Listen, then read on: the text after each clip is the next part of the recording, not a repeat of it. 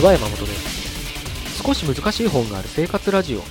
この番組は哲学書や思想書などに興味ある方が私も読んでみようかなと思うきっかけを提供する番組です。それでは127回目です。よろしくお願いします。今日はですね継続は力なりっていうのをちょっと考えてみたいなと思います。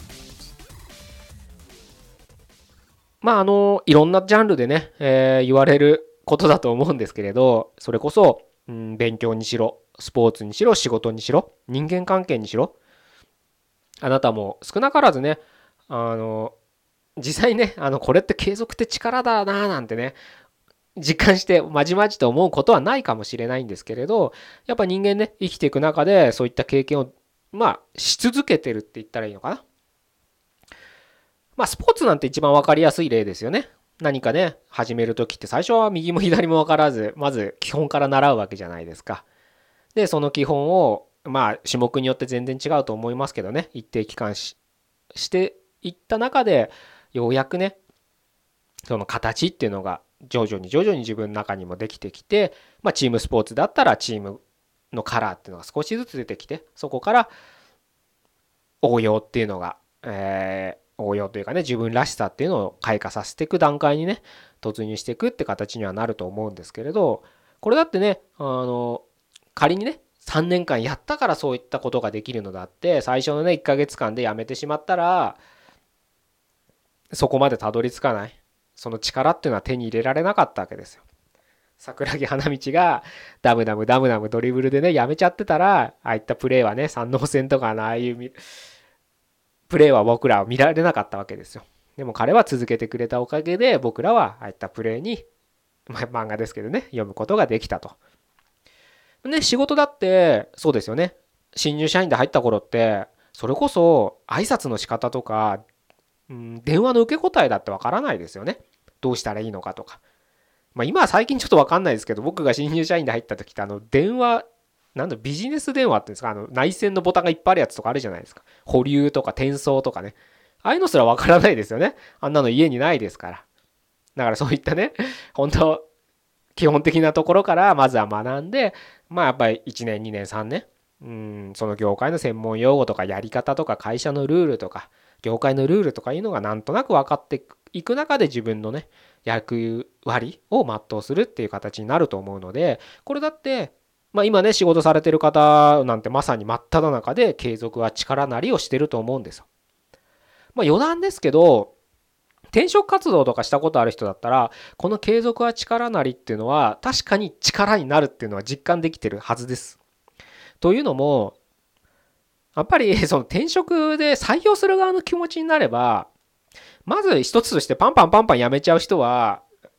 ね、あんま雇いたくないですよね。まあ業種業態にもよるんですけどね、人の流れが激しいね、出入りが激しい業界であったらそれが当たり前なんでしょうがないんでしょうけど、ある程度一定以上のね、あの、期間で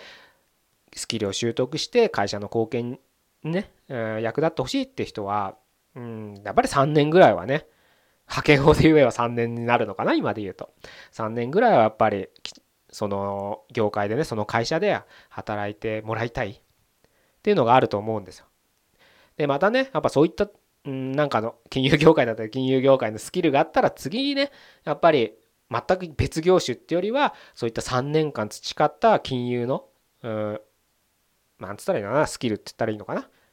をやっぱり持ってる人の方が即戦力には近いじゃないですか。だからやっぱそういった人をどんどんね、採用する側の立場になったら雇いたいですよね、やっぱり。教育コストっていうのが一番人材コストでかかりますから、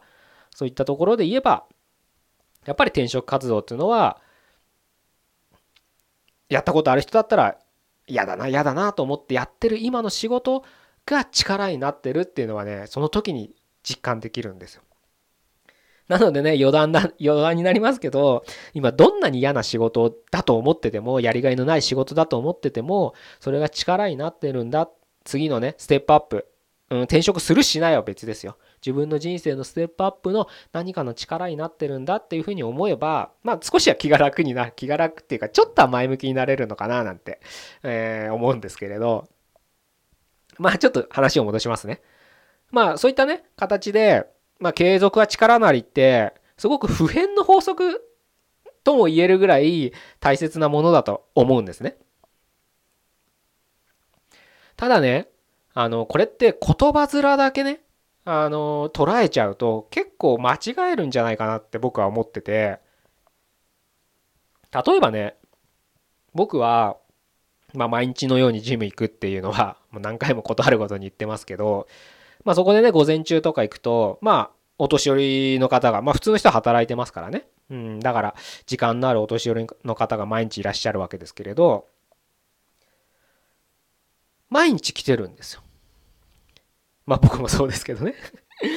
毎日来てるから、まあ継続は力なりとも言えますよね。ただね、その人たちを見ると、力にはなってないと思うんですよ あの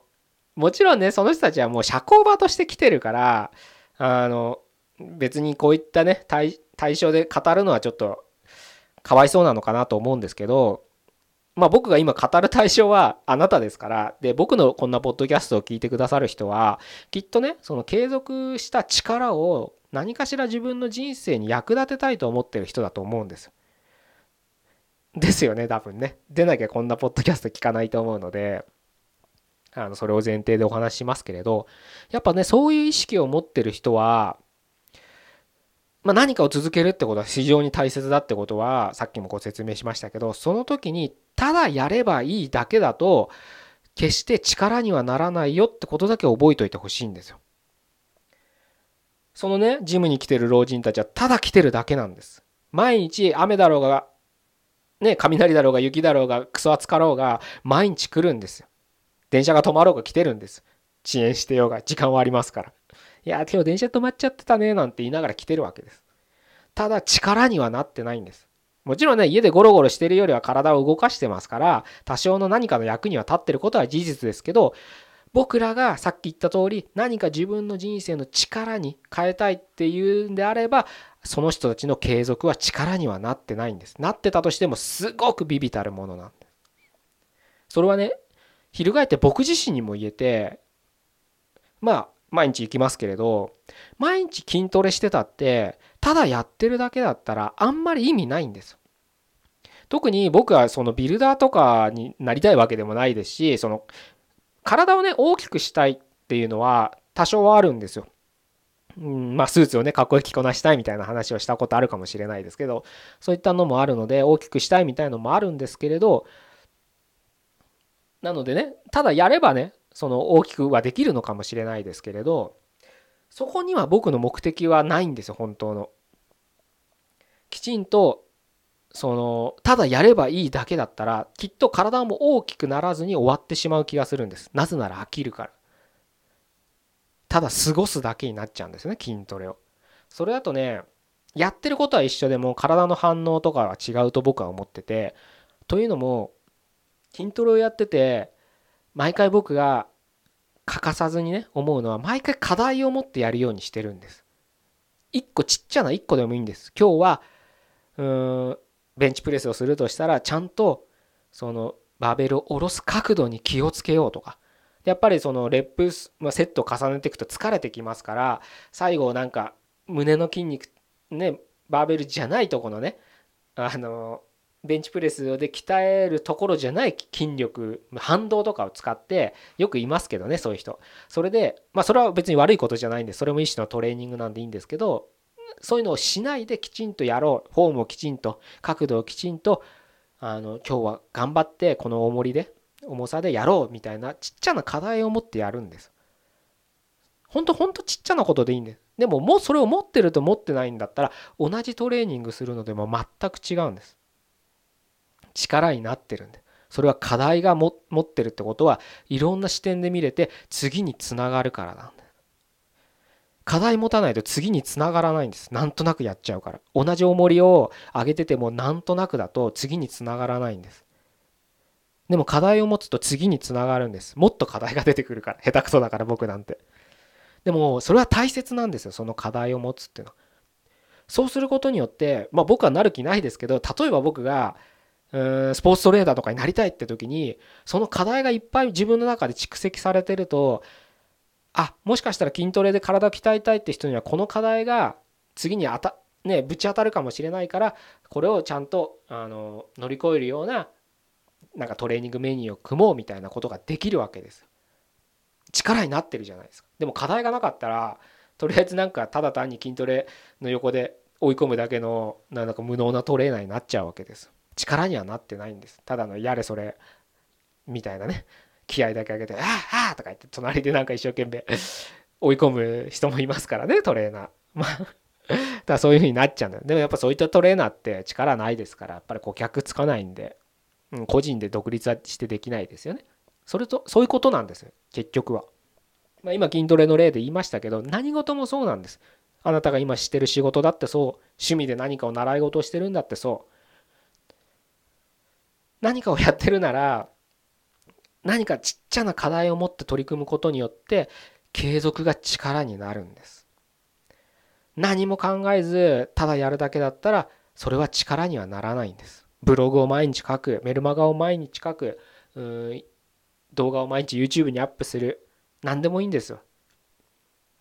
毎日け毎日じゃなくてもいいんですけどね。その継続してることをきちんと課題を持つ。毎日自炊するならその料理をね課題を持って今日は昨日失敗したけどお米をうまく炊こうとか何でもいいんですよ本当に。ただ何か自分でねこれをやろうって決めたこと継続してることをちょっと意識を変えてただやるんじゃなくてちょっとだけスパイスを加える。それが課題っていうスパイスでいいんです。そのスパイスを持ってもらうのと持ってないのとでは全然違った料理ができますから。スパイスがあった方がちょっと美味しいじゃないですか。人によるかなそれは。ちょっとわかんないけど。でも伝えたいことはそういうことです。是非ともねあの何かをね力をねつけて自分の人生に有用にね役立てたい。あなたの人生が豊かになればあなたの周りにいる人にもう豊かにさせる力をあなたは持ってるってことになりますから。自分がね豊かじゃなかったら周りにもそれは伝播できないですから。伝播とかうんだから自分が幸せじゃない人は人を幸せにできないみたいなあのお笑い芸人が言いますよね。あの自分が一番楽しんでないやつは笑わせられるわけない。まさにその通りだと思うんです。なので何か人のね役に立ちたいっていうんであれば自分がまずその役に立つ土壌を作らなきゃいけないわけですからそのためにこんなポッドキャストを聞いてくださってるはずなんですよ。なので是非ねあなたも、うん、今もやってるのかもしれないしこれからやろうとしてることをまずやるっていうのはすごくね最初のエネルギーっては使うと思うんですけどちょっと慣れてきたところだなるととりあえずなんか考えなしにやってしまうってことになってあると思うので是非あの課題を持って力をね蓄えるっていう視点とね課題を持って続けていただければいいなと思って今日はこういう話をさせていただきました。じゃあ今日は以上で終わりたいと思います。127回目でした。ここまでどうもありがとうございました。